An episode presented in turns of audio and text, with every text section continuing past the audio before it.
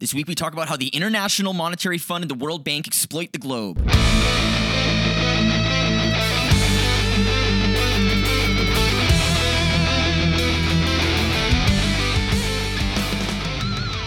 Hello, everyone. Welcome back to the Swerve Podcast. It's your co host, Izzo. I'm also joined here by Magnum. What's up, everybody? If you're a first time listener and you're wondering what you've stumbled across, we are the Swerve Podcast, and we are two random dudes on a mission to understand everything in the universe, one obscure topic at a time. So, our premise here is very simple. Every week, we pick a topic that we don't know anything about. Usually, it's listener re- recommended, and then we research it and discuss it on the fly during the podcast. I mean, this week we're going to be talking about the International Monetary Fund and the World Bank. Some crazy shenanigans with that. But I think before we get into that, Izzo, you have some words. I do just want to mention to everyone that we have a Patreon. Okay. Really simple, two tiers. There's a $1 Ride the Wave tier, and that'll give you access to our bonus episodes that we release each month. You'll get the entire library of episodes for just a dollar. And then we also have the $3 Slap the Ass tier, and that'll give you access to those bonus episodes, and it'll give you shout outs on the podcast. But you will also receive every episode we release a few days before anyone else. So you'll receive them on Sundays rather than our typical drop time of Wednesdays. We also have a tradition on this podcast. Izzo, would you like to enlighten the listeners? Of course, the tradition is that we like to drink on the podcast and take some listener recommended drinks, maybe make some classic drinks, or sometimes even just keep it really basic. And we do a roundtable just to let you know what we're drinking. And if there's a recommendation, we give a shout out as well. So I'll start us off with the round table. I've got this specialty watermelon beer. Um, yeah, it's a pretty good beer. It's more summertime, but I don't know. I feel like I'm in the summer spirit. So I mean, we've had a little bit of a meltdown, right? It's it's it's winter, but it's not that cold. So yeah, a little bit. Uh, what about you? What do you have? I have okay, so today I have something special. We had I had a recommendation from one of our Patreons, Sand Beach one two three, recommended we try um, a Pisco sour. So this is interesting. This uh, this is one of our loyal friends from Chile, and this is a it's a Chilean Pisco is like a Chilean hard alcohol. Honestly, it was difficult for me to find, and I don't know. Like, I mean, we're in Canada for listeners who don't know. I don't know if it's that's typical or or what, but like I tracked it down, we made it, and it's it's pretty fucking delicious. It's like uh what is it? I've never made a drink with an egg in it before, like egg Yeah. white. This is my first time using an egg white recipe. So it's I cracked a fucking egg in this, uh the egg white at least. Uh mixed it up with some uh fresh squeezed lime and simple syrup and then the pisco and like shook it up in a fucking jar that I have that has like a strainer on it. And it's great. Nice and frothy drink. hmm It looks pretty good. Yeah, and then I lined the top with uh it's I don't know what the hell it is. It's like some kind of salt. And I I know what the fuck it is. It's like blue. You know like Hmm. that blue salt you like use to like melt ice and snow and shit. Yeah. It like looked like that but like fine. But that's what I had. Interesting. I don't know. But like it came in a special container that you like, you know, listeners can't see what I'm doing, but you you move the drink upside down in it and it like sticks to the edge. it came with like the salt rimmer or whatever. Yeah, I don't know. I think we got it uh, like in a as a Christmas gift one year and it was just like sitting in the pantry and I opened it, but it was blue salt for some reason. I don't know. Nice. Yep. Look forward to it uh, on our Instagram for the listeners. We do post all of our drink recipes on Instagram, so you can follow us there to stay in the know, as well as just be updated when we drop topics, which is every fucking Wednesday. Now, how about we get into the basics of today's episode? Let's do it.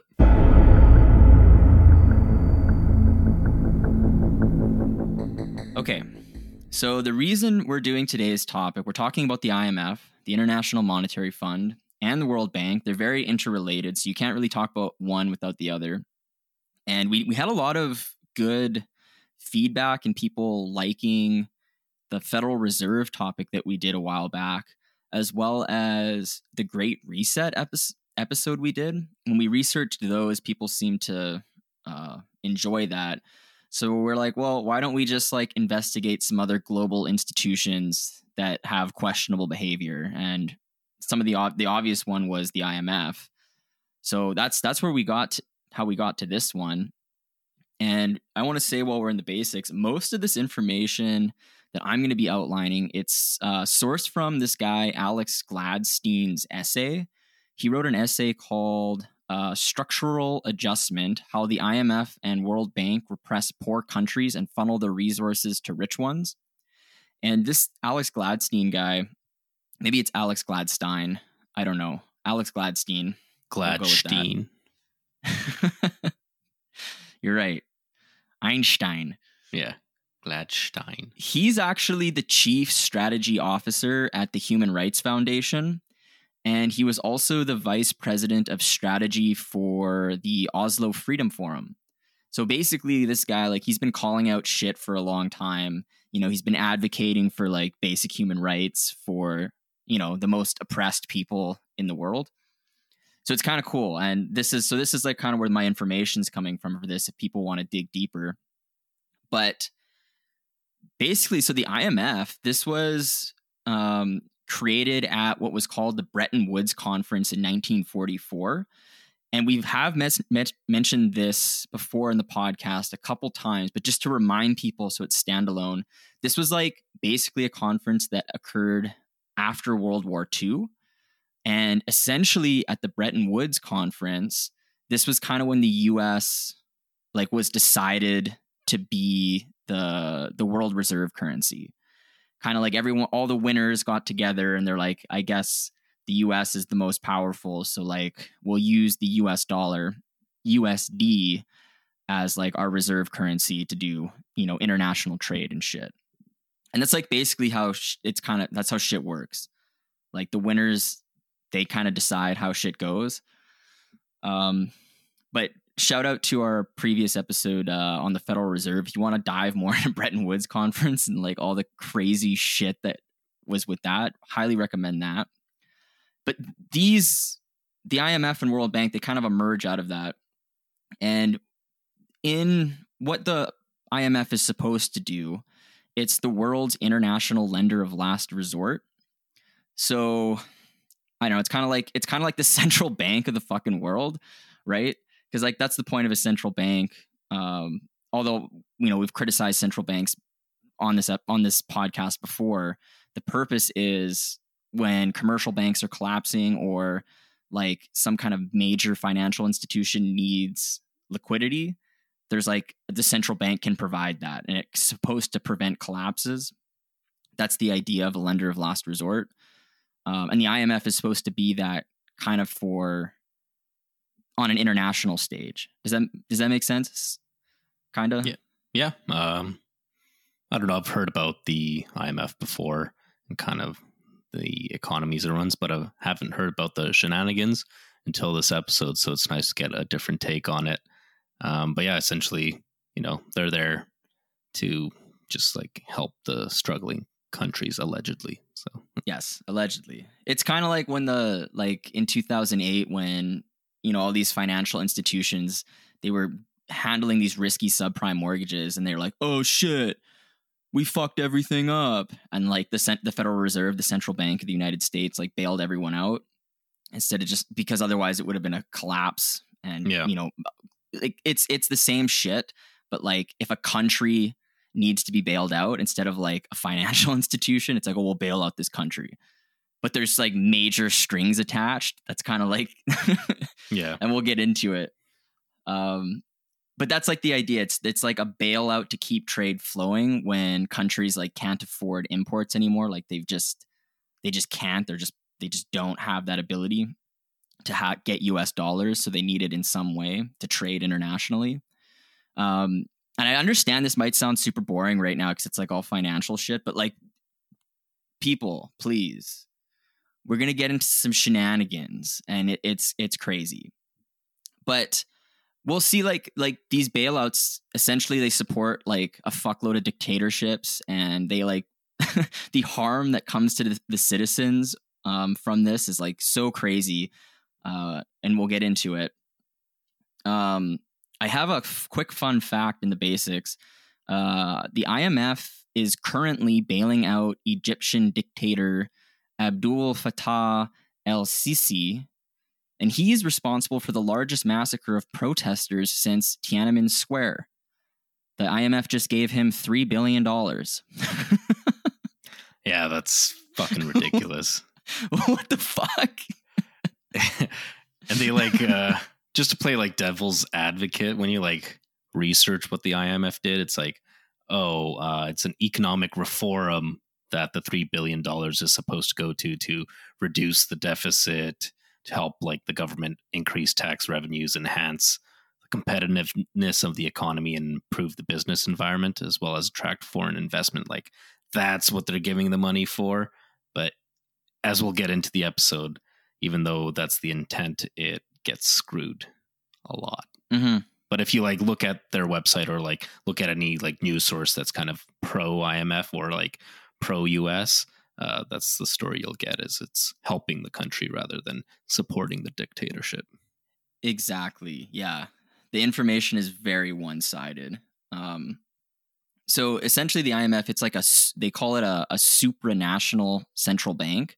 So, like I was saying, essentially, the IMF is like the Federal Reserve to the Federal Reserve in a sense. Yeah. Um, although that's not that's not actually true. Really, the IMF is like the central bank to like other central banks. The Federal Reserve, because right, it's the world reserve currency. It's actually, you know what I'm trying to say. Like, it's not quite like that, but that's a good way to think like it. Um, easily, it's like the central bank of the central banks.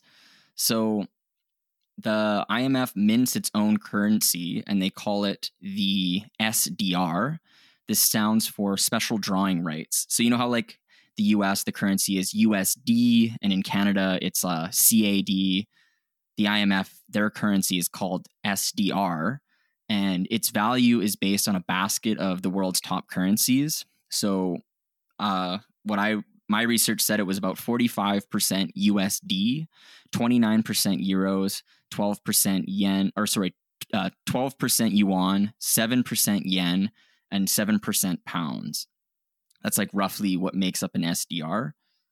Um, and I found that they can lend, as of 2020, about a trillion dollars. So they can just kind of hand out like a thousand billion dollars at like that's like their capacity um and just just for comparison because i keep referencing the federal reserve but when we did that topic the federal reserve printed like four trillion dollars out of thin air like through the pandemic. So you can just kind of see a comparison like but one trillion is a lot and it's like people like holy fuck the imf has that much money. Yeah. like the federal reserve like did like four trillion so i don't know perspective i guess. Yeah and that's supposed to like indicate you know if you're you, you can help any country with at least like one trillion dollars and then the us is just helping themselves to four times that amount and yeah. thinking there's not going to be any repercussions for it? Yes exactly. That's yeah that's that's the inflationary environment um, currently we find ourselves in. But anyways moving forward so the associated with the imf is the world bank and essentially the world bank is the world's largest development bank it's supposed to focus on loans for developmental projects. So like say some poor country needs like a dam like the world bank is supposed to help fund stuff like that. Um, so like their idea they're supposed to quote reduce poverty increase shared prosperity and promote sustainable development end quote. Um, i think this is a recent this is just a note i have here they gave $300 million to the ethiopian government that was committing genocide in um, in tigray i think there was 500000 deaths associated with that genocide and there's so it's like one of those it's like okay like okay are we really reducing poverty increasing shared prosperity. I mean, you're reducing really populations. yeah. It's kind of crazy. Um so again, while we're in the basics, nation states they'll join the IMF to access the perks of the World Bank, and I have perks in quotation marks. So right now, there's 190 nations joined, and they each deposit their own currency um, or other more globally accepted currencies or assets like gold or the USD or euros, right? Because the idea here is let's say you're a poor country. Um, I can't think of a good one off the top of my head, but like, what's the Zimbabwe? I think it's just called the Zimbabwean dollar. Yeah. Like, would you rather have Zimbabwean dollars or would you rather have like US dollars? You know what I mean? Like, Exactly. you can do yeah. way more with US dollars. It's it's it's more accept because it's the world reserve currency. More countries accept it for imports. Um, it's it just anything. It's more accepted. And, and gold. I mean, obviously, like again, call out shout out to our Federal Reserve topic that used to be kind of like a world reserve currency. So it's just more accepted. Um, so you have to deposit things like that. You can't just necessarily deposit like Zimbabwe- Zimbabwean dollars and be like, that's cool with the IMF. It's like Mhm. you need to deposit like USD. And we'll see later how that's like a leverage point that the IMF pulls to like get countries to do their bidding essentially. Um, but that'll come later. Now, the IMF and World Bank they carry out work on behalf of really it's like five major creditors. So the US, UK, France, Germany, and Japan. So Canada, we're not even in it. We're not even in the top in the top dogs. Um, so I just thought that was funny. But uh, of all these major creditors in the I in these institutions, the U.S. has the most voting power within both the IMF and World Bank, and it can like just easily veto decisions. So I think what did I read? Um, they have 15.6% of the vote share at world at the World Bank, and the US has 16.5% of the share of votes at the IMF. But to do anything, you need to have 85% of the votes. So they can veto because they have they, that 15% of people voting against, they can always get that. Okay, I see. Yeah. So they can never hit their 85% quorum or whatever. Without getting without getting like the US's approval. Exactly. Exactly. So yeah, they control the IMF and World Bank, um, the U.S. Um, now, because I kind of already touched on this, because currencies of poorer countries aren't really like tradable for goods or services worldwide. Um, these like poorer countries, they need to earn U.S. dollars or euros so that they have that currency, so that they can, um, you know, trade with the world essentially. Because like as a country, like again, like you'd rather accept US dollars than like some depreciating currency that like you're like, what the fuck? I don't want this. Um, because you can just do more with it. You know what I mean? Like like you can't like say you say you get like microchips from China imported to Canada. Like you're not going to buy them with Zimbabwean dollars. You know what I mean? Like they the, Yeah. the they're not going to accept that. So you need to like trade dollars for a currency or earn a currency so that you can do that if you're a poor country at least. I hope that makes sense because this is that's where shit gets really confusing is like forex markets and shit and like currency exchanges at least for me. So I don't know. Does that make sense what I'm saying? Or Yeah. should we linger? No, Yeah. no, it makes sense.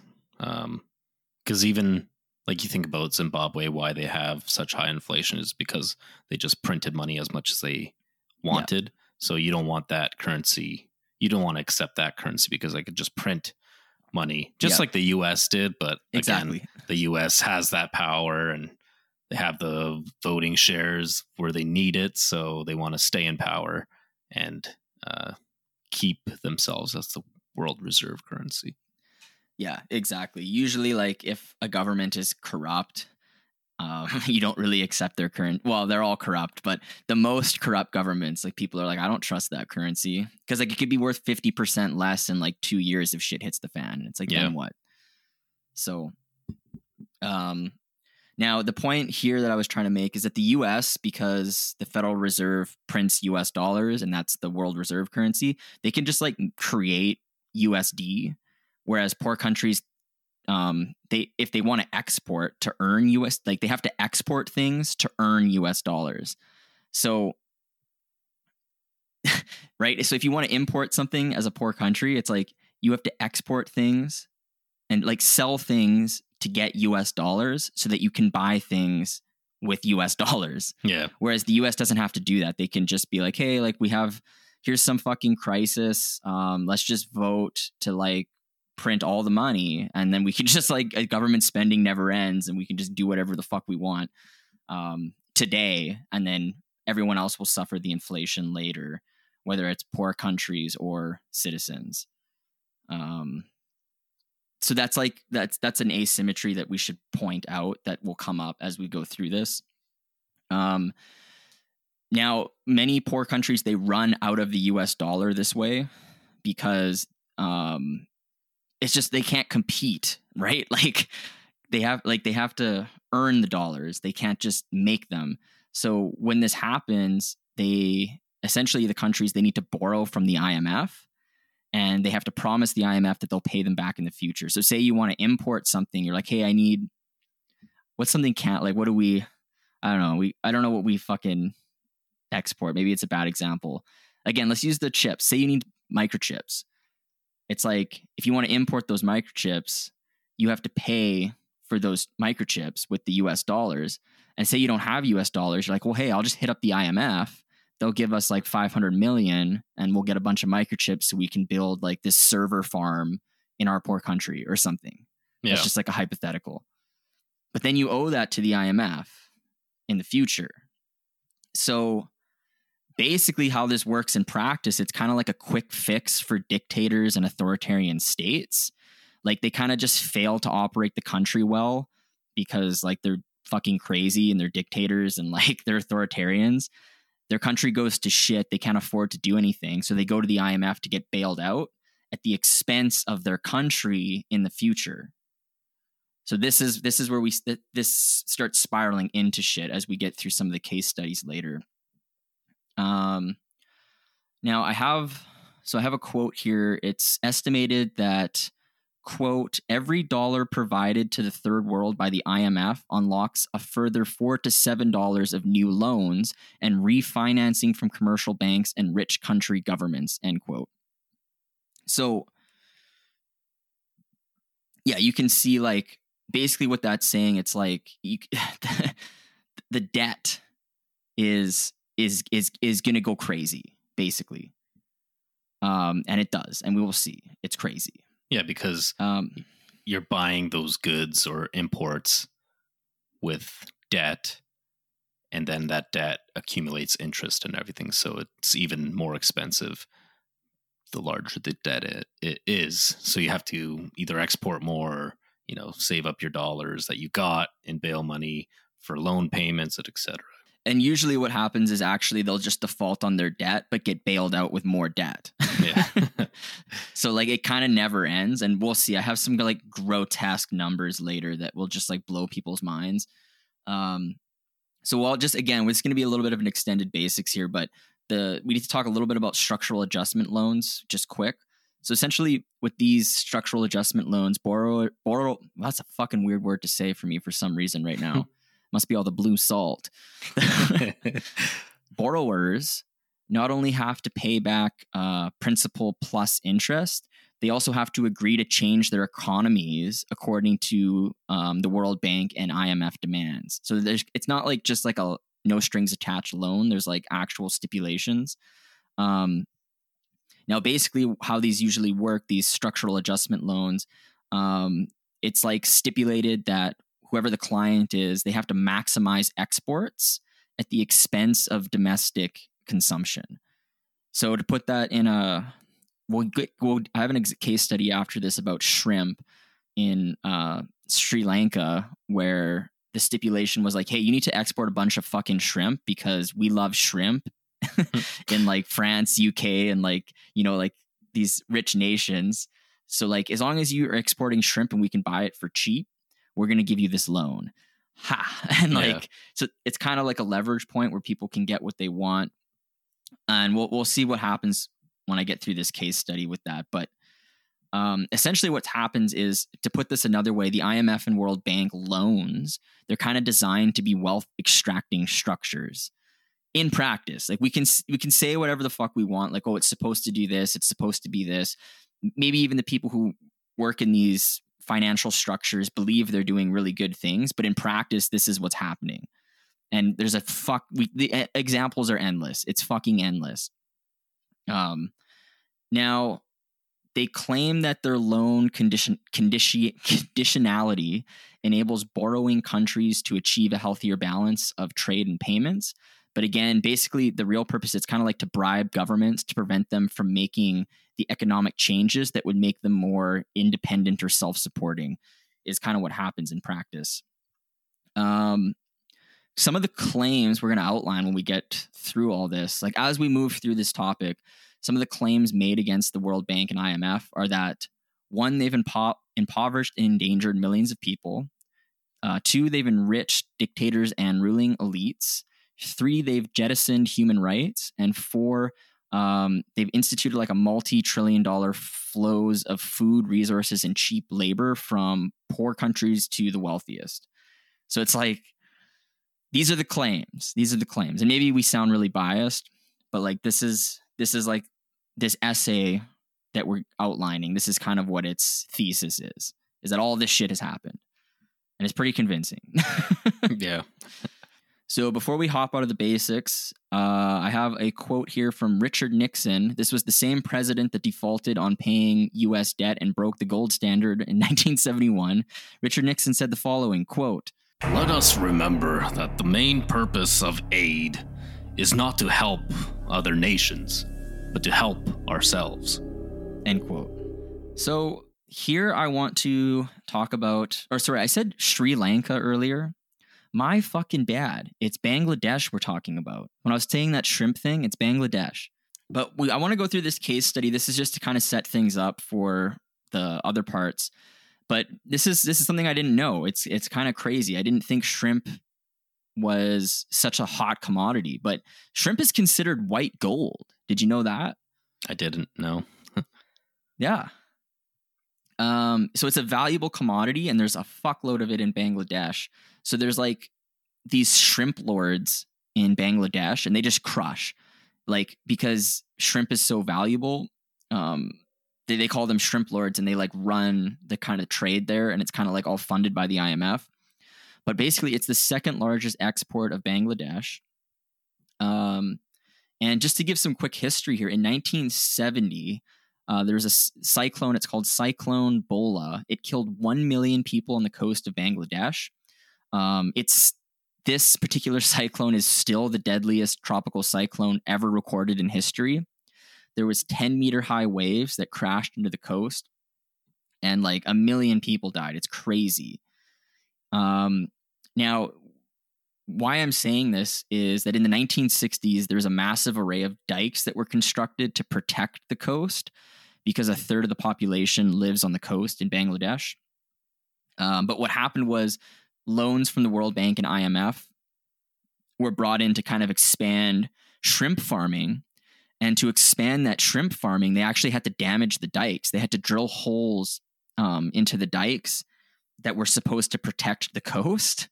So, like, number one, it's like in order to expand the shrimp farming, this massive hurt in the 1960s, they had to destroy their protection. And then 1970 rolls around, you have the worst cyclone in recorded history, kills a million people. Yeah. So it's kind of like, kind of sketch. Um, but there's other downstream effects of this. That's just like one crazy thing. You could just say, oh, that's a coincidence. Like if you're playing devil's advocate. But the seawater from oceans in the process of making these shrimp ponds, it destroyed wetlands and arable farmland. Farmland's important and mangrove forests. So I think 45% of mangroves were lost and those were like natural protection from the storms as well. So like they lost their dikes as well as the mangroves, so they were they weren't as protected, but also like the farmland gets fucked. Now people who used to live off the land, right? They had farmland, they would grow food, um, they could kind of like support themselves independently. That's all gone. That's destroyed. So this kind of goes to the point of like, yes, you can make your farmland into a shrimp pond and you can make like profit that way, but like shrimp, you're not reliant on yourself or the community at this point. You're kind of like whoever's paying the shrimp is kind of like you they kind of own you and that's kind of what happens. You see what I'm saying? Like Yeah. it just kind of destroys their ability to be independent because they're kind of coerced into like yes you must make shrimp Hmm. now the the shrimp collectors like they, they're getting fucked by this they make up about 50% of the labor force and they see 6% of the profit so like usually this accumulates you know in like the politicians involved in like coordinating these loans or like the shrimp lords themselves 30% are child laborers and they work nine hours in salt water for less than one US dollar a day.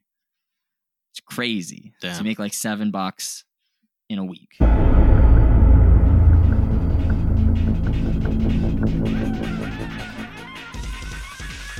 Before we continue the episode, if you're enjoying our globally repressed podcast, the people you hang out with probably will too. Do us a solid and please pass on this episode to your social media friends on Facebook, Twitter, or other platforms. We would definitely appreciate your support. I'd also like to take this time to shout out some of our valued listeners. Shout out to Palooza on Instagram for attempting to get us on Joe Rogan. Shout out to Leroy Crumpet, Ask the Dust 501, A Dutch Monkey, Alice Lynn McCarty, Nick underscore O'Connor underscore 31, Bronco Breezy, Brent Bab J, Striking Starboy, Savannah underscore Walker 81, Dana M, and Trade Dial for liking and commenting on our stuff. We appreciate you all. Lastly, huge epic shout out to our new Patreon, Sebastian Brown, coming in at that slap that ass tier. Your support is massively appreciated. We are sending positive, unstoppable energy your way. Use it and be unstoppable, Sebastian. To everyone else, please feel free to submit your topic or drink recommendations at www.theswervepodcast.com. May good karma and vibes with all of you. Back to the show.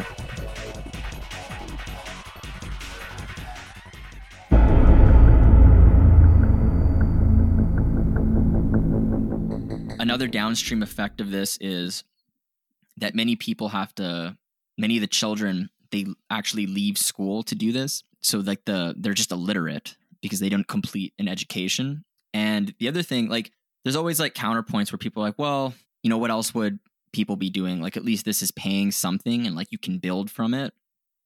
But like when they protest for like better work conditions and stuff, like you sh- you should be able to like that's pretty reasonable demand. Um, these usually get thwarted by violence. So like shrimp lords, there's an example of a shrimp lord attacking one march with explosives and then decapitating a woman because they're like they're like oh we just like don't want these shitty work conditions.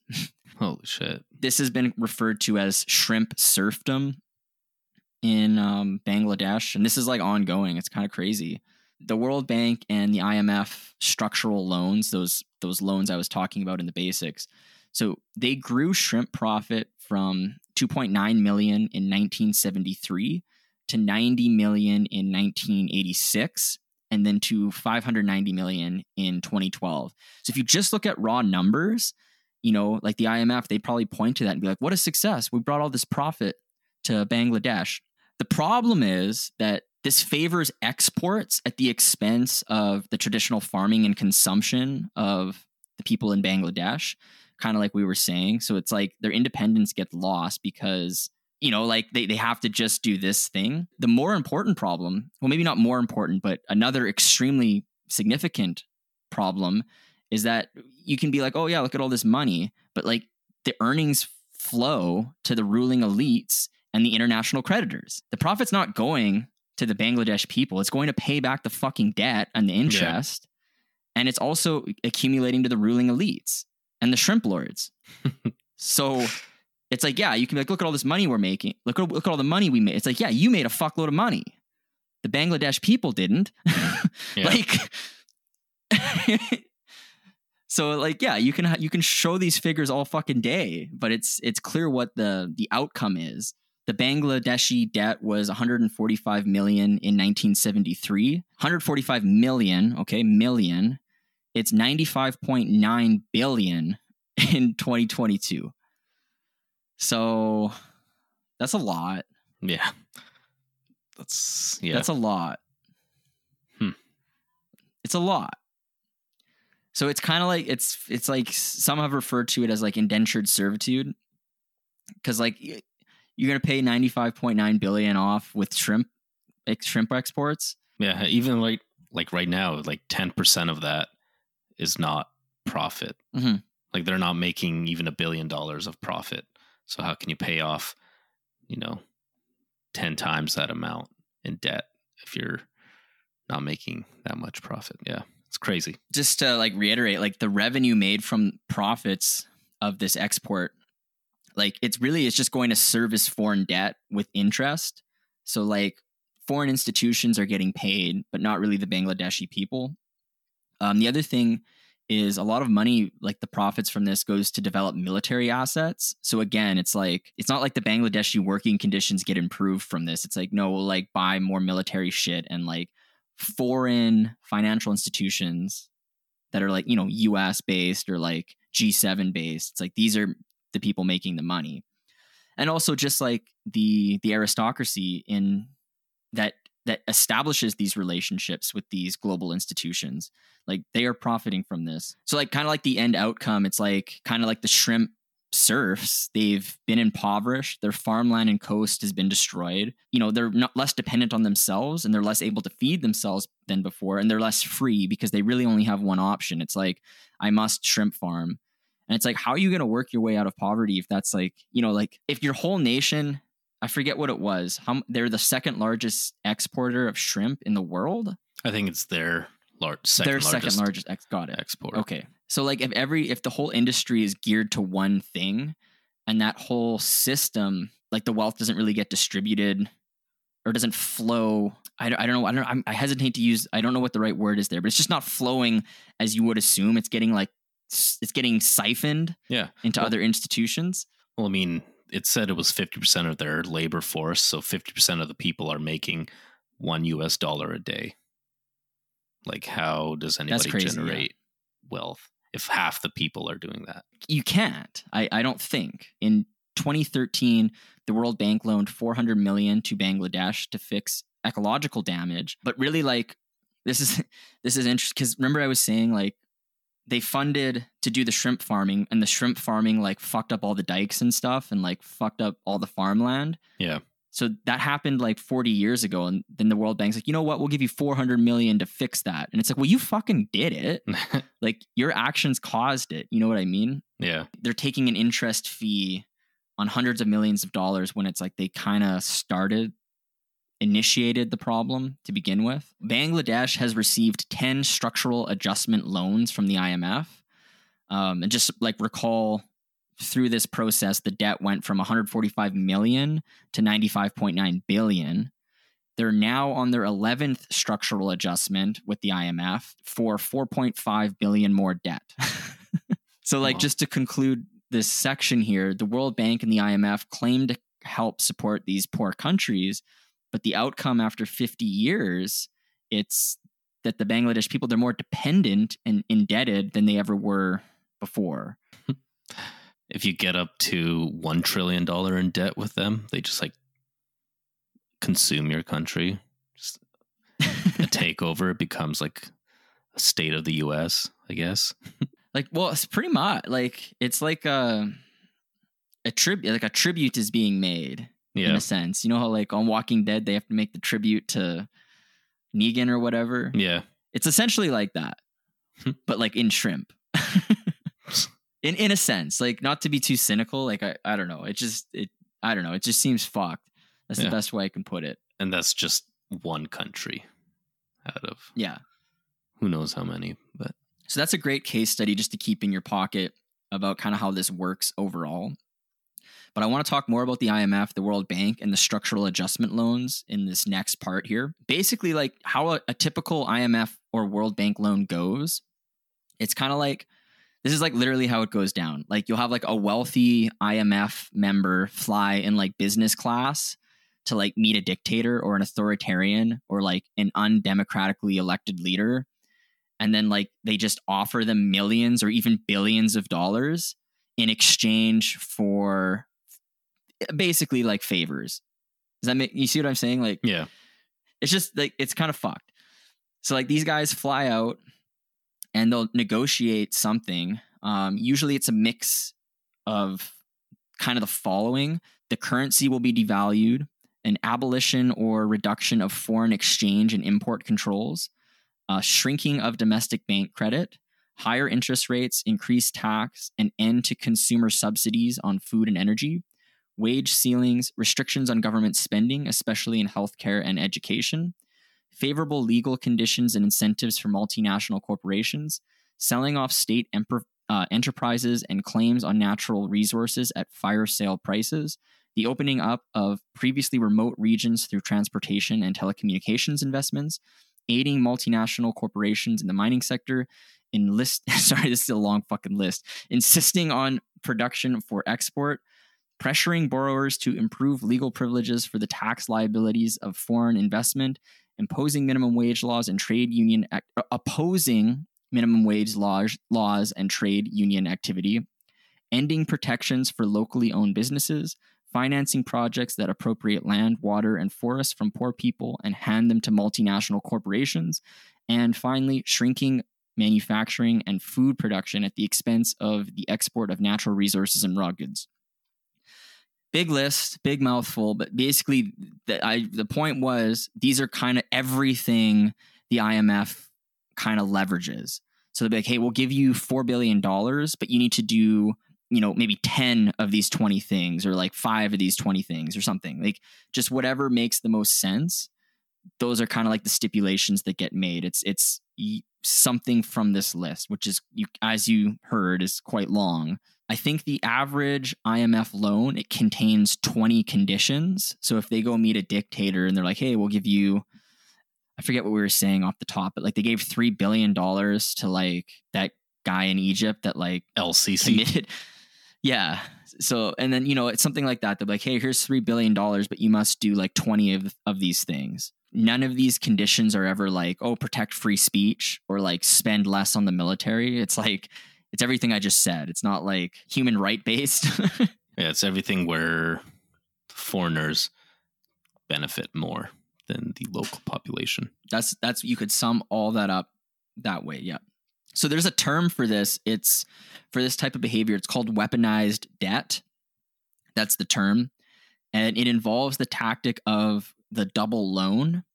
So, like, the idea here is it kind of seems like imperialism is not really done by the sword anymore.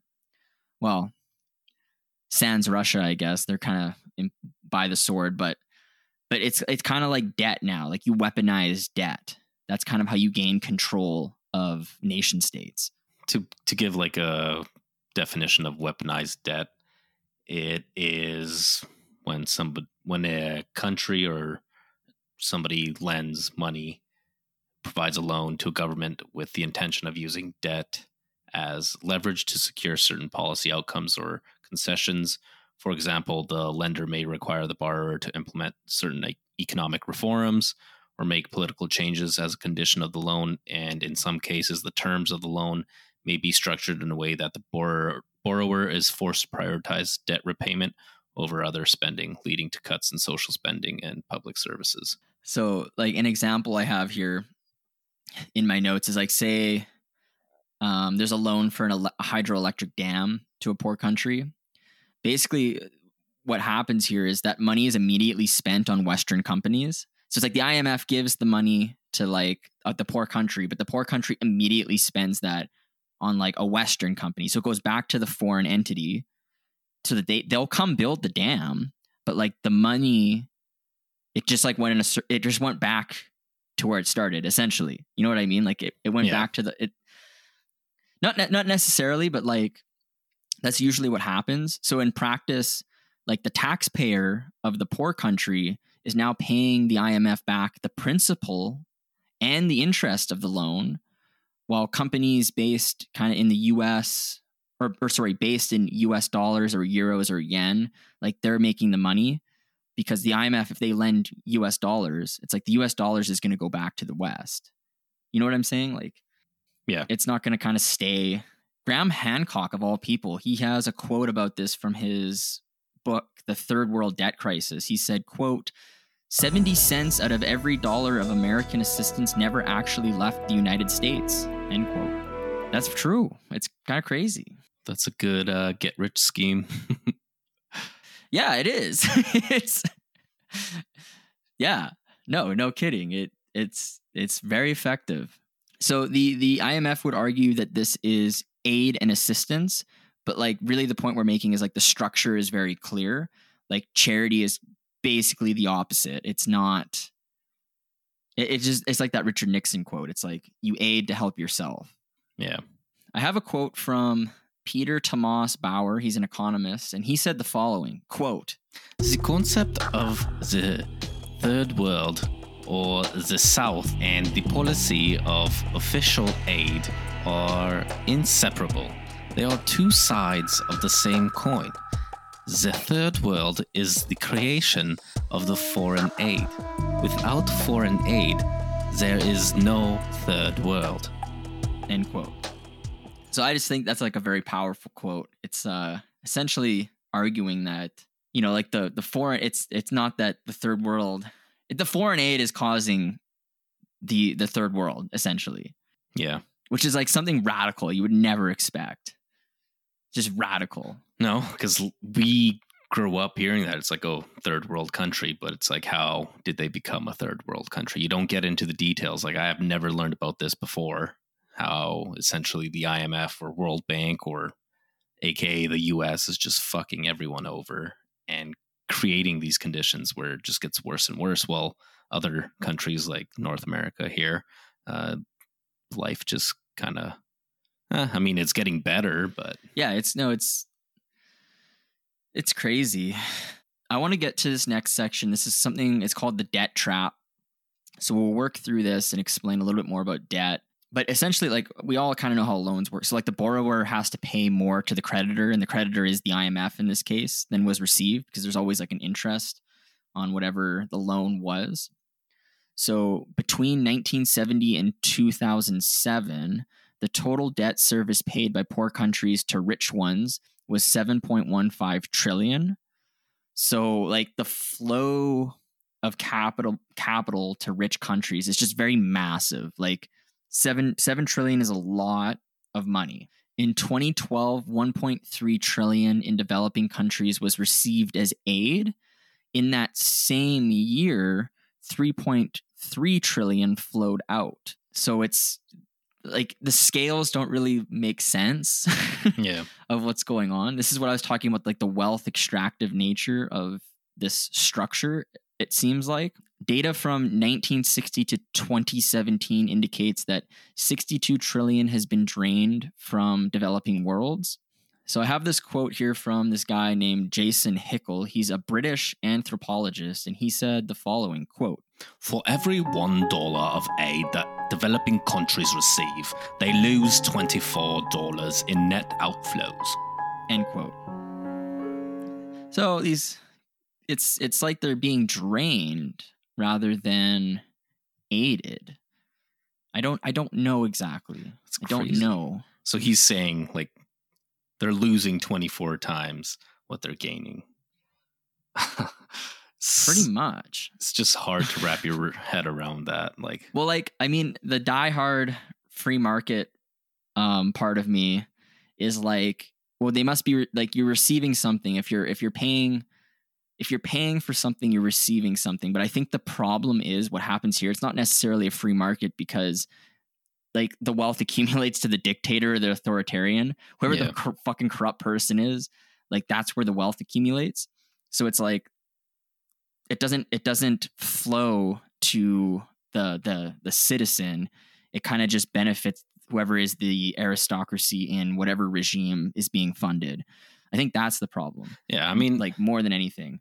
we've seen this structure before though in those like large charity organizations it's like forever for every one dollar that you donate to them like 80 to 90 percent is just like goes to administrative costs or whatever and only 10 percent Yeah. actually goes to the cause but then even there it's like massive corruption and the organizers of that country will just like take all that profit as well so you're essentially Exactly. it, it just doesn't make it either. It's the same model. It's just now applied to international scales and countries rather than just charity groups.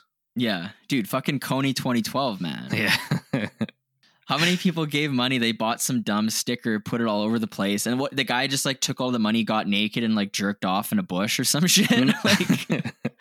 like, like, isn't that what happened? Wasn't he? Uh, I think he was just like stealing, like kidnapping people and He was kidnapping people. yeah, I think he was like kidnapping people and executing them like Muslims in the country Oh. or something like that. Oh no, Kony. I know Kony, but I mean the, the organizer of Kony 2012. Oh no, I don't know like then. the charity organizer. It was just like some white guy, and he was just like fucking high out of his mind, walking around naked and like jerking off in bushes and oh, shit. oh shit! No, I didn't know that. And every eh, he, every people, I, I don't know how much money they. He probably got given like a hundred million dollars. Like I don't know, I don't know what it was, but like some obscene amount of money, and he just like got high and like and naked and Hmm. just like publicly embarrassed himself.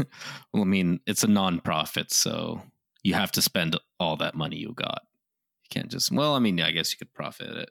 That's my salary. Fuck. like, did you stop Kony 2012? and he's just like high, jacking off in a bush, and like, "Ugh, I guess not. and everyone just forgot about it. Forgive and forget. Just like ah, fuck it. We all make mistakes.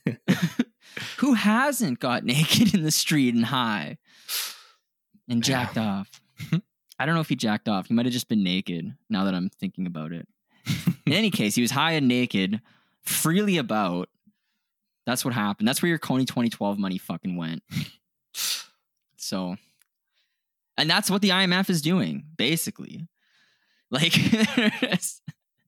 like essentially, countries. So, okay, let's get back in. So, countries like India and the Philippines and the Congo, they basically uh, they owe their former colonial masters 189 times the amount they owed in 1970.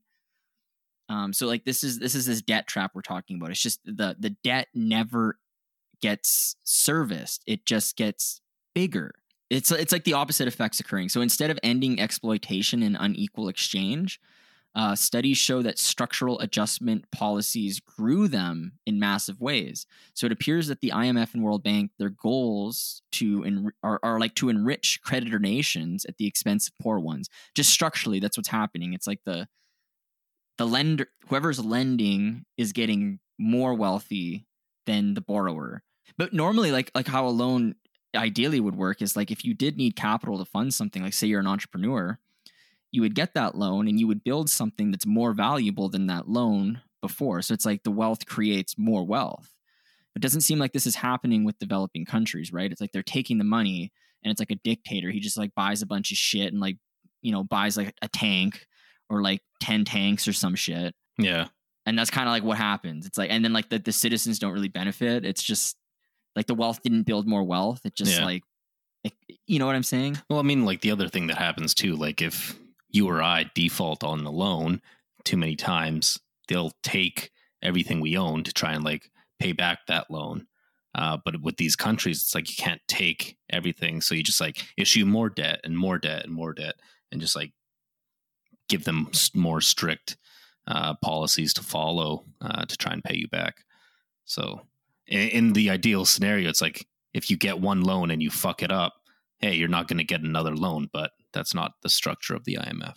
But this is what the structure is now. So, like in 1944, we were saying this: these institutions formed after the Bretton Woods Conference.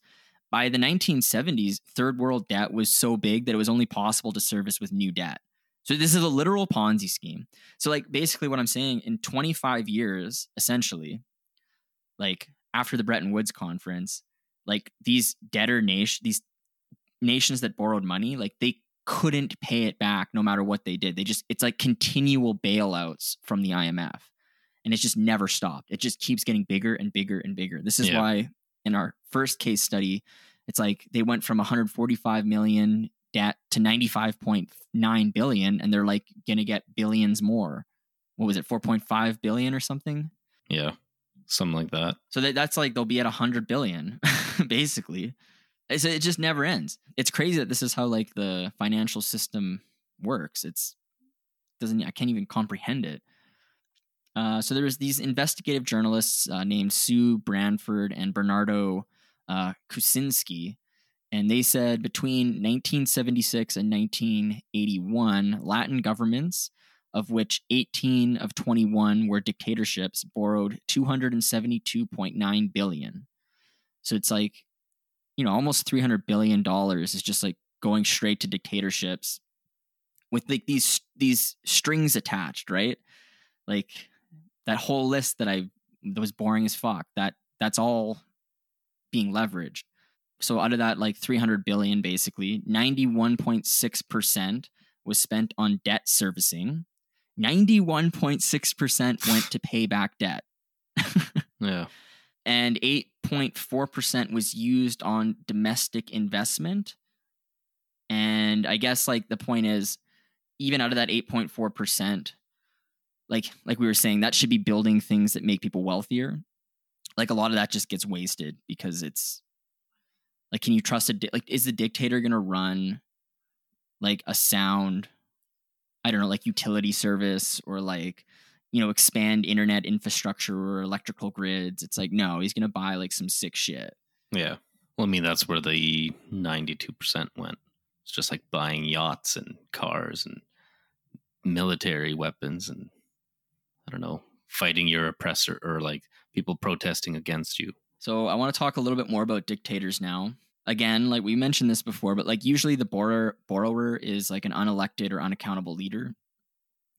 And the point here is that like these decisions to engage with the IMF, they're made without the decision or sorry, the consent of the citizens. So it's it's not like there's like a popular mandate supported by the citizens. It's just like this guy's like, "Hey, I'm being offered 4 billion dollars. I'm just going to take it." You know what Yeah. I mean? Like why wouldn't I?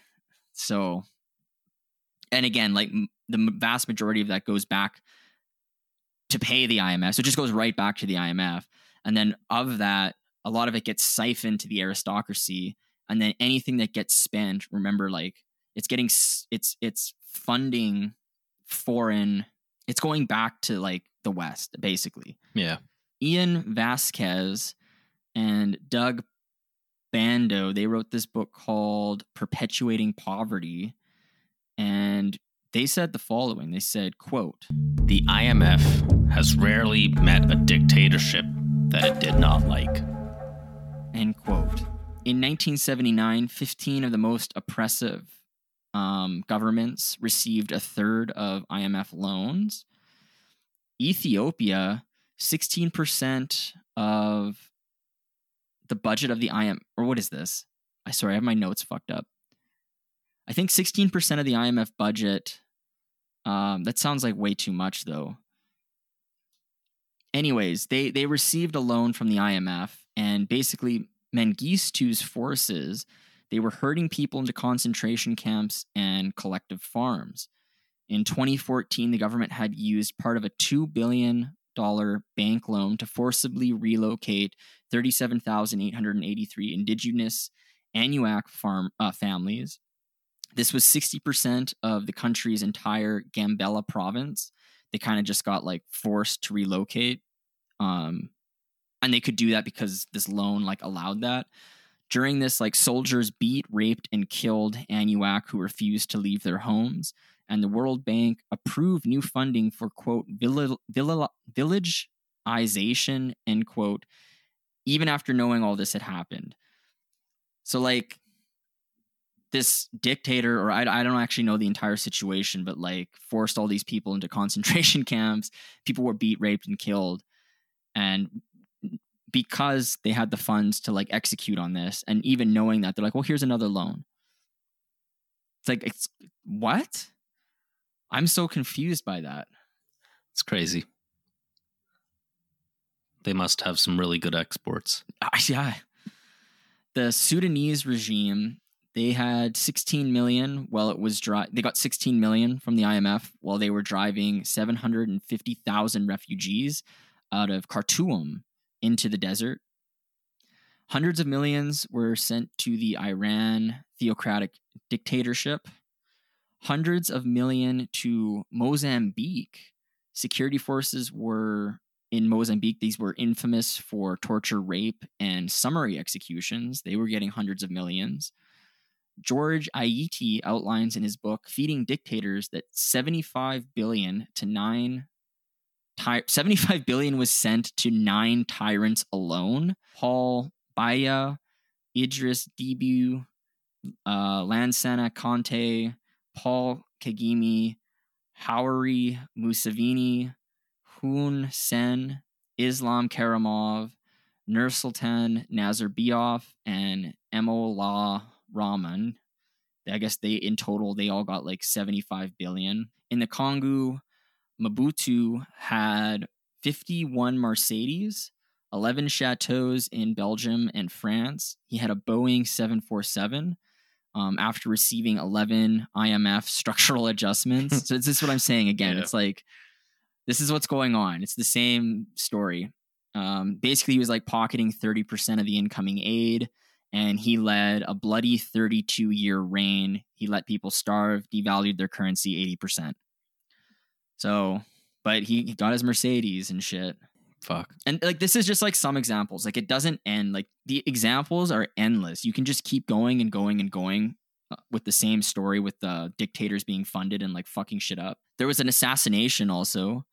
This guy Thomas Sankara, he advocated in Ethiopia to not pay debt because the dictators that took the loans were not elected and they acted out of self-interest rather than the people's interests. So he's like, just because they made a stupid fucking decision doesn't mean we should all suffer.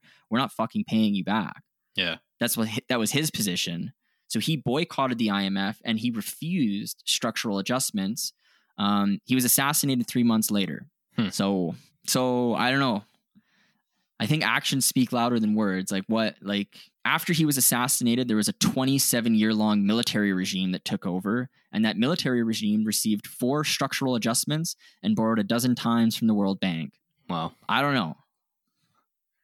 That's fucking nuts.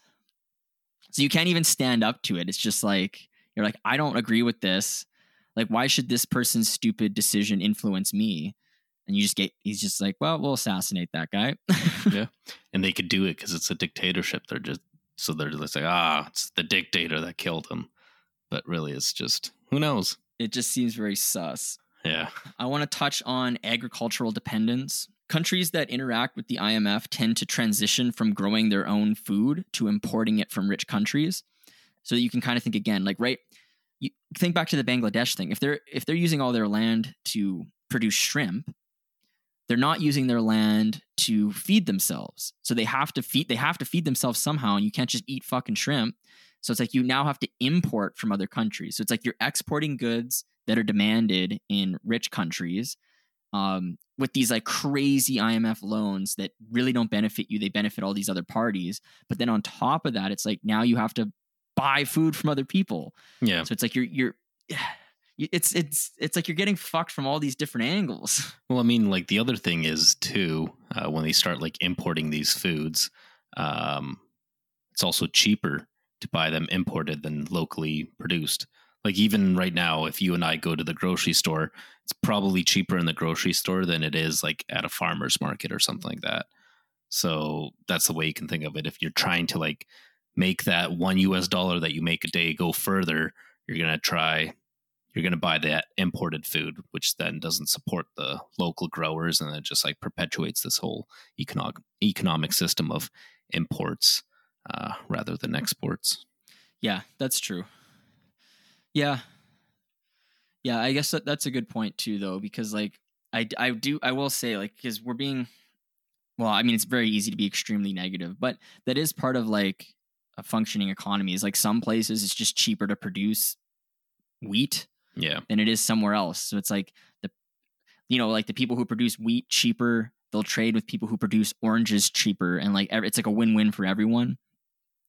I don't think that's happening here though. No. You know like i'm not sure that that's exactly what's going on but there is an art like you know i don't want to just like shit on like everything completely. I, I do think there's that aspect as well so I just have some examples of like some agriculture shit from 2020. Niger's exports they they, they ex, their exports are 75% uranium. Mali's exports were 72% go, gold. Zambia Zambia was 70% copper. Burundi was 69% coffee. Malawi 55% tobacco, and Togo was 50% cotton. So the point I'm trying to make here is these are all countries that have these IMF loans. Basically, what happens is you you just start exporting one thing. Like the shrimp was in Bangladesh. All these countries they have their own resource that kind of the entire industry gets pushed to. So the point being is it's like the IMF like if you know the world needs uranium and gold and stuff or like the US needs that. So like they'll fund like hey, we're going to give you this money but like you need to ramp up gold. But then there's all these downstream effects that we don't really think about. Like everybody get you, you get your gold but like the people there don't necessarily get uh, compensated as they otherwise would if there wasn't these like strange financial arrangements. These items are not mined or produced for local consumption, but for French nuclear plants, Chinese electronics, German supermarkets, British cigarette makers, and American clothing companies. I think that's a quote I took directly from the essay. So the point is, the labor force of these nations has been engineered towards feeding and powering other civilizations instead of nourishing and advancing their own. There's some criticism in Africa. So the African nations import about 85% of their food. It's a lot. They pay more than 40 billion per year, a number estimated to reach 110 billion per year by 2025 to buy from other parts of the world what they could grow themselves. So basically the point is that bank and the, the World Bank and the IMF policy help transform a continent of incredible agricultural riches into one reliant on the outworld to feed its people. That's just like a criticism of Africa that was in the essay. You know, to be honest, I haven't really like I don't I'm not I don't know enough about those situations, but that's what this guy was saying. And he was he's the chief strategy officer of the Human Rights Organization, so I'll go with him. Yeah. uh, I have some more bad shit to say while we're rounding this off. Uh, so there was papers from 2011 and 2013 that showed that countries that took structural adjustment loans had higher levels of child mortality than those that did not. So there's like, if you want to get like scientific, it's like you you have worse child mortality if you take the loan than if you didn't. It's it's crazy. In 2017, there was analysis an analysis uh, virtually unanimous in finding detrimental association between structural adjustment and child and maternal health outcomes. So you have worth, worse child and mother health outcomes if you take these loans. A 2020 study reviewed data from 135 developing countries between 1980 and 2014, and they found that structural adjustment reforms lower health system access and increase neonatal mortality. So again, more evidence that like, you know, you're going to have more babies dying and you're going to have worse health care if you take this loan. And it should be the opposite. It should be the opposite, right? Yeah. Because you should be building. You should ha- use using the capital to build more. That's not what's happening. Uh, a paper from 2021 concluded that structural adjustment plays a significant role in perpetuating preventable disability and death.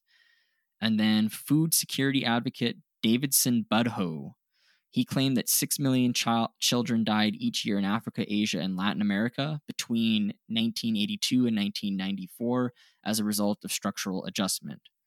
So like if if we're like playing the numbers here, this puts the World Bank and the IMF's death toll in the same ballpark as the deaths caused by Stalin and Mao. If you if you want to if you want to look at it that way. I don't know. that sounds that sounds like so crazy. I can't even wrap my head around it. It's essentially like the World Bank and the IMF are the devil. It's like, do you want to sell your soul to the devil?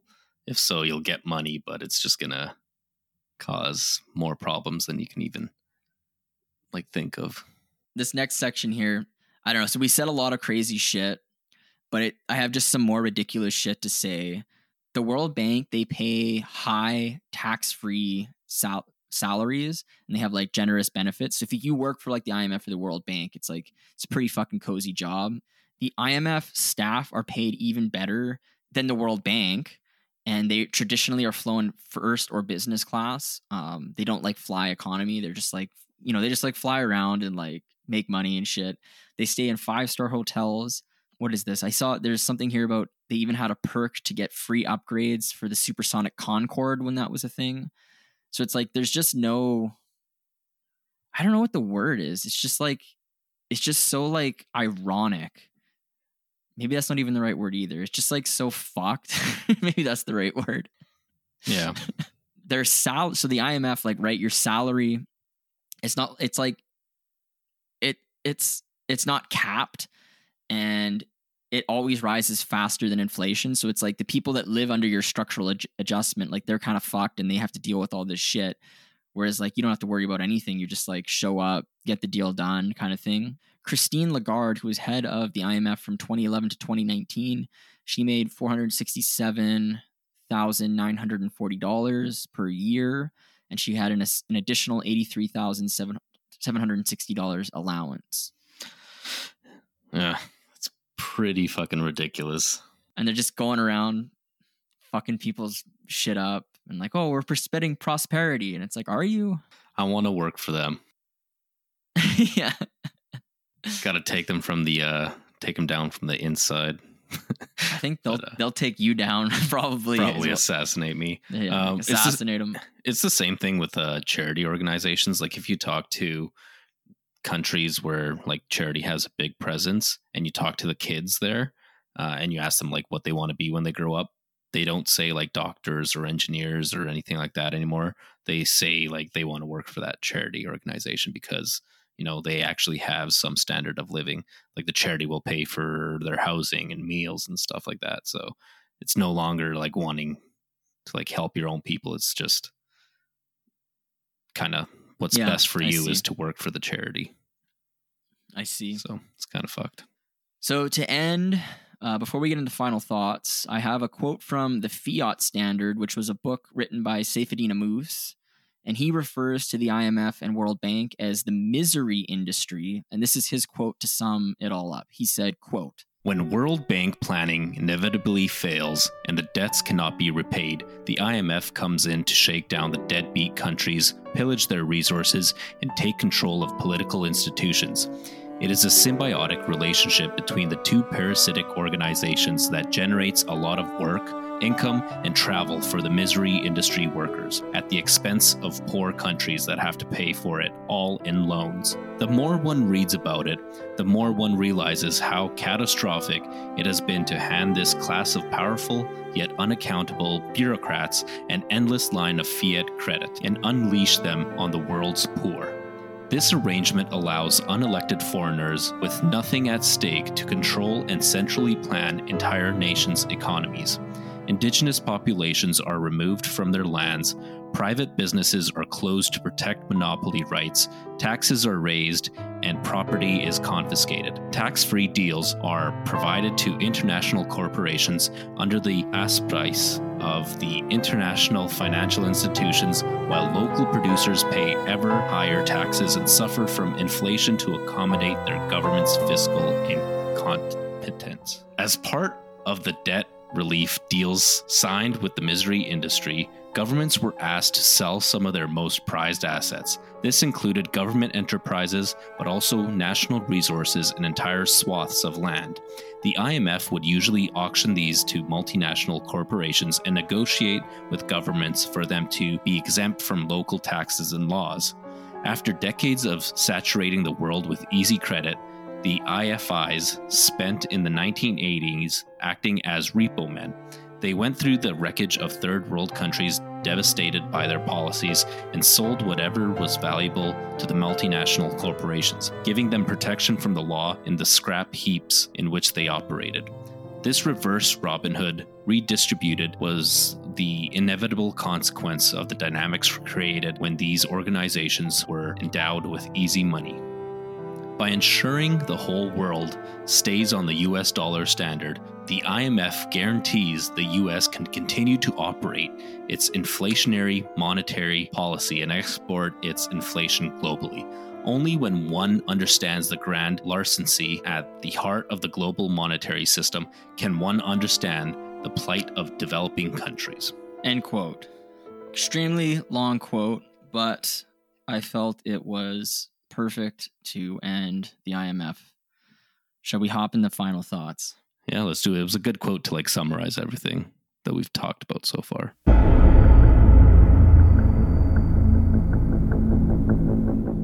I don't know. How do you feel about this? What's going on? Yeah, I've kind of made my opinions cl- uh, clear from the beginning.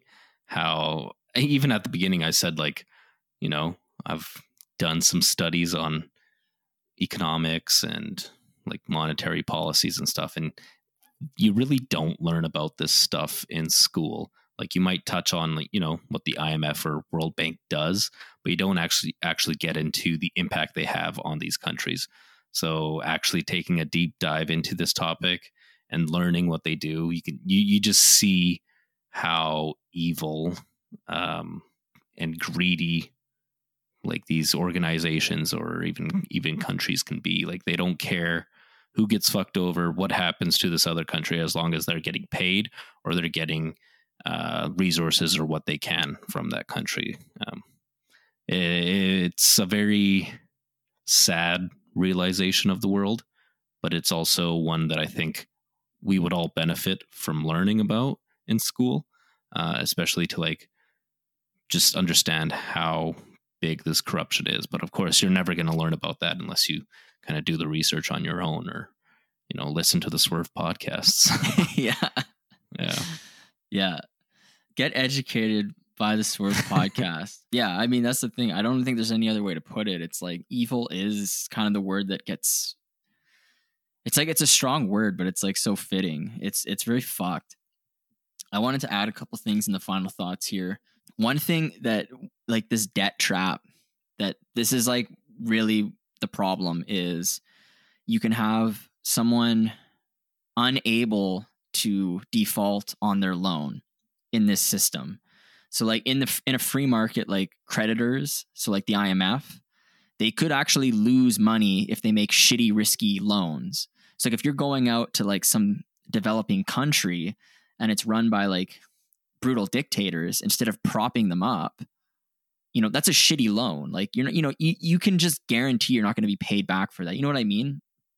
It's kind of like uh like the subprime mortgage crisis when they're handing out these like shitty like you could you could be a crackhead and you're getting a fucking house loan you know you're like getting loaned a house for a home it's kind of the same thing you're like loaning these crazy loans to like crackheads running countries and you're like oh what's gonna happen it's like well of course they're gonna fuck everything up and like embezzle the money and like fuck over their people and like oppress people it's a shitty loan. Like you know what i mean? Yeah, so but in a free market like you would actually lose that money. You just like oh shit i made a shitty loan. So like maybe i should be more prudent with my loans that i give out. But because because it's the fucking imf and they can just do whatever the hell they want there's no like negative feedback me- mechanism to like make risky risky loans. You, you don't even have to think about it. So like there's continuous bailouts and an accumulation of debt. Instead of the country being wealthier and servicing their debt and they're wealthier and independent and, pros- and prosperous the only way you have to like oh fuck they fucked up. I gotta dictator fucked up again. This 32 year military regime didn't it fucked up again. I guess we have to issue more debt so they can pay us i mean i guess like it, it works for you as the person dominant in that financial structure but like it doesn't it's not helping. You, you know what i'm saying? Yeah. the other thing like i want to mention is if you're getting these loans for the multinational companies to come in and you know build a hydro dam or something for utilities and then you're also allowing that company to be exempt from taxes it's like all those profits that they're making funded by that loan you're not receiving the tax revenue to pay it back so it's the people in that country that still have to burden yes that loan repayment. So it's just a win win across the board from the perspective of the lenders of the money. Yeah. So like, I I don't know. This is final thought. I hate to bring this up, but I bring it up. It seems to keep coming back in episodes. But can Bitcoin solve this? I don't know. I don't know. This is just a thought. It's a final thought. Maybe you can. There's no money printer, and you can't create debt. You're not going to be able to create debt. So you have to make more prudent decisions. There's no bailout coming because you can't just make more of it. Yeah. So I, I don't know. Like, is this the solution? so, you know, it's it's basically like just again to, reiter- to reiterate, like the World Bank and IMF, it's like they've kind of bailed out countless tyrants, um, and they they they don't really have like financial common sense. So it's like I don't know, people like natural resources and labor are just like kind of exploited and it's just going to keep happening unless there's some kind of change in the financial structure. So that's I don't know, it's my two cents. I'm wondering. I don't know, maybe it could maybe it's something the other thing that's crazy is like there's just no account of accountability. Like all these the people who actually make the decisions at the IMF, like we don't know who they are. Like they're like this like shadowy group that like I don't know who the fuck they are. And they're just like arguably committing crimes against humanity, but like no one there is ever going to go on trial or like to prison and there'll never be justice. So it's just like another like sad truth with this with this system. It's just like it just it's just never going to not be like that. And again, they probably don't even think they're doing anything bad. They're like, "Look, we put this we have shrimp. We got shrimp." And it's like, "But you Yeah. fucked everything." we got shrimp, we got uranium, we got gold. We did good. And it's like, ah, I guess. But I don't know, we'll see. I don't know how long how much how this can go on for much longer like I really don't. Like really this is an experiment since like the 19, 1944 um and really 1971 when the gold standard went off and like it's like even in that Saifedean quote he's talking about how they can just continually print and bail out. It's the same thing. How long is this going to go on for? Can it? I don't know. I actually don't even know anymore. yeah. it's the world we know, so we don't when we were know any different. Yeah. When we did the Federal Reserve topic, it was something absurd. There was like it was ridiculous. It was like 250 trillion in debt or something, and there was only like like 10 trillion. I forget what it was, but it was like 100x debt versus what there actually is like real currency or some shit. Yeah. So it's like you can't even. How can there be a hundred x debt? like you can't pay it back. Obviously, like something has to break. It's like you kind of just wait until whoever's the last one standing, and then like you do it again. You you like you just. It's like playing a, a game and like everything goes to shit. You just flip the board and you're like you pull out a new game. That's kind of what it feels like. It's like we're just kind of waiting for it to break Yeah. and then like someone's gonna flip the board and put out a new game and the new game will be like who knows what it's gonna be but someone's gonna do it. I don't know Yeah. That's a that's a good point. that's my final thought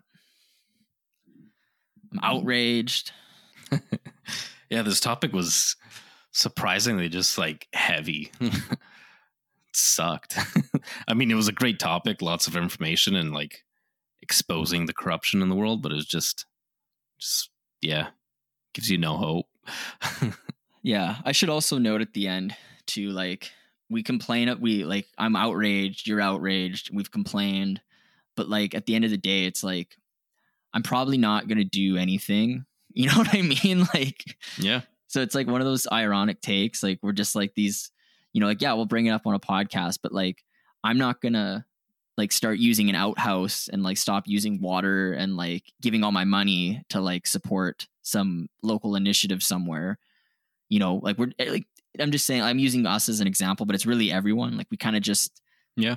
We'll just maintain our standard of living and like go on and like everyone else gets shit on and like we'll kind of just forget about it we'll know it in the back of our mind, but like it's really not. You know what I'm saying? So it's like also there's like this apathy that's just kind of like embedded in all of us, and it's like impossible to fight. Yeah. And it's I like mean- when you recognize it, you feel like shit, but like you're like, well, Netflix. it's the sandbox we play in. We were lucky enough to be kind of in a country where we ourselves can get loans and debt pretty easy, whereas uh, others are born into shrimp farming for a dollar a day. So it's crazy. sucks, but so Yeah, the cards crazy. are dealt. It's crazy. So I, that's just another take I should put in final thoughts because it's it's sober. You know, Yeah. it's um. Let's roll out.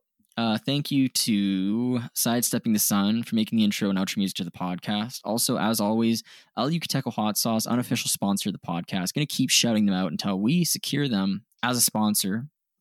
I just really like the hot sauce. Um, I love spicy food.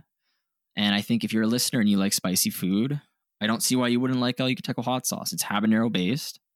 So it's very spicy. It's not like based on jalapenos or uh, like other like I don't know bolt ketchup shit that they make in stores. It's habanero. It's so it's hot. And the other thing, there's no calories, so you can spice up food and make it flavorful and maintain a cut if that's what you want to do.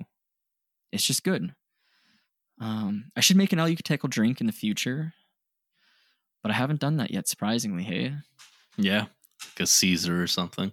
yeah, I'll mention once again that we have a Patreon. So if you've enjoyed this episode, there's more episodes you can catch over there. So it's www.patreon.com slash the swerve podcast. Uh, we have two tiers there. There's a $1 ride the wave tier, and that'll give you shout outs on the podcast. It'll also give you access to those bonus episodes we release, as well as the library that's that we have so far. Uh, and then for $3, you can join the Slap the Ass tier, and that'll give you shout outs on the podcast. You'll get access to those bonus episodes and the library, but you will also get all of our episodes, both the main and the Patreon episodes, a few days before everyone else. So you'll receive them on Sundays rather than the typical drop time of Wednesdays. hell yeah. I'll also say uh, you could follow us on all the socials. You know, we're on follow us for uh, the drink recipes. We post those on Twitter, Instagram, and Facebook. And you can also follow us there so you're notified when our episodes drop on every other Wednesday. Um, aside from that, I don't think I have any. Do I have news or updates or anything to talk about? Oh yeah, Uh, stickers. Yeah, go ahead. So the we have we while supplies last, we're running low, um, but there are still sticker packs available. If you leave a five star written review on Apple Podcast or Spotify, I guess we keep saying we never Spotify. When we first started saying this, they didn't have a rating service, but they have a rating service now, so you could do that as well. Um, leave a review on those platforms and DM us about it, and we'll send you, we'll mail you out a sticker pack for free. There's three weatherproof stickers with that. But if you don't use Spotify or Apple Podcasts, don't worry. You can just make a case for yourself. We've had listeners do this where they're, you know, they subscribed on YouTube, followed on Instagram, liked on Facebook, shared our shit. Um, and we'll just send them stickers. So there's that. And you mentioned our social media, so you can interact with us there. Uh, you can also interact with us on our website, so it's www.com slash the swerve. I mean, w it's the swervepodcast.com. Forget the slashes, uh, but there you'll find like links to all of our platforms that we're on, the episodes, the cover art, and stuff like that. But you will also see there's a form there. So you can submit your drink and topic recommendations anonymously if you want, um, but it helps us centralize those uh, recommendations. So instead of checking our DMs and messages, uh, we can kind of just go back and look for it in our in our email there. Uh, so yeah, check out the website and interact with us there if you haven't done so already. hell yeah. Having said that, slap that ass. And ride the wave.